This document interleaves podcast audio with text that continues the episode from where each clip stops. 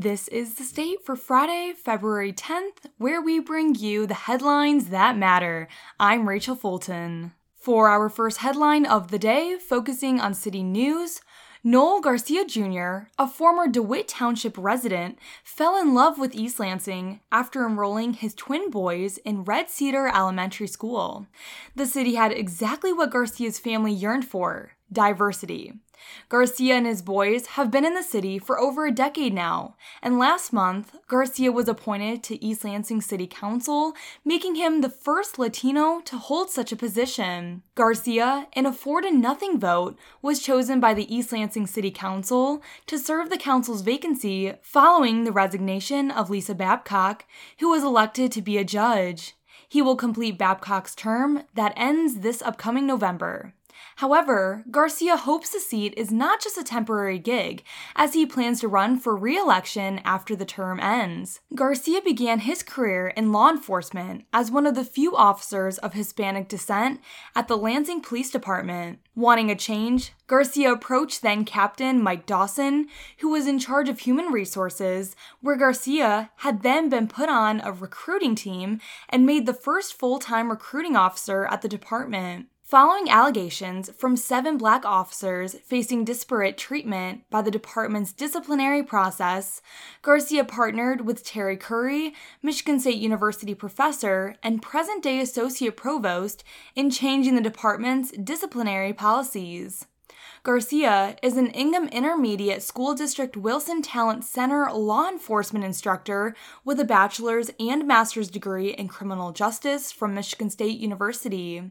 He also used to be a former adjunct professor at MSU. With his background and new role, Garcia hopes to improve residents' relationships with the East Lansing Police Department.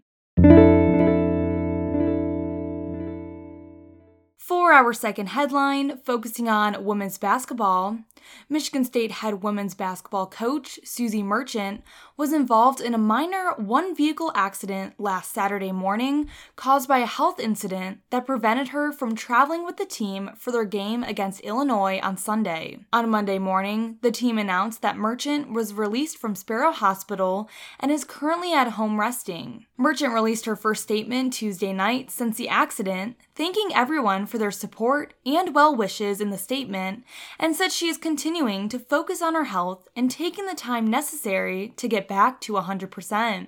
It is unclear when Merchant will return to her position as head coach, but associate head coach Dean Lockwood has assumed the interim position in her absence.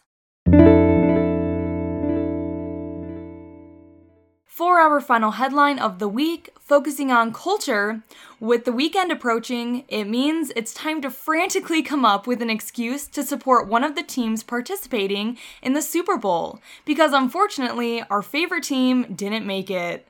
The Super Bowl is America's most popular sporting event year after year. Millions gather to watch the two best teams in the National Football League duke it out to claim perhaps the most prestigious honor in American sports. The winning franchise is praised for the next calendar year as fans rejoice by following their success all season. Most football fans will enjoy the high intensity of the game by watching the best in the business go head to head. Other watchers will pay more attention to the marketing details, such as the special commercials and prominent halftime shows. Students at Michigan State University are thrilled to watch the highly anticipated matchup between the Kansas City Chiefs and Philadelphia Eagles, even if they have different ideas of who might win. Kinesiology freshman Rebecca Seeley watched the Kansas City Chiefs game before they advanced to the Super Bowl, and she wasn't impressed. They didn't do very well, I think, personally, so I'm betting on the Eagles, Seeley said. Construction management freshman Griffin O'Brien is excited to watch the big game, but is paying attention to the way the contest is trending. I think the Chiefs are going to win, O'Brien said. I think they have the better defense. I think both offenses compare. They are very similar, except the Chiefs have the better defense, so they'll be able to shut down the Eagles. In terms of rooting for a team to come out victorious, some students don't like either of the teams, as rivalries are certainly no joke. James Madison freshman Benjamin Stewart said, I'm rooting for the Eagles right now because I'm not a big Chiefs fan and I'm a Broncos fan. Super Bowl 57 will take place this Sunday at State Farm Stadium in Glendale, Arizona. And before we end our last episode of the week, here are a few announcements. Today's weather forecast is predicting cloudy skies with a high of 35 and a low of 22. For the weekend, it looks like it will be mid to high 40s and sunny. And finally, here's the MSU home athletic lineup for the weekend.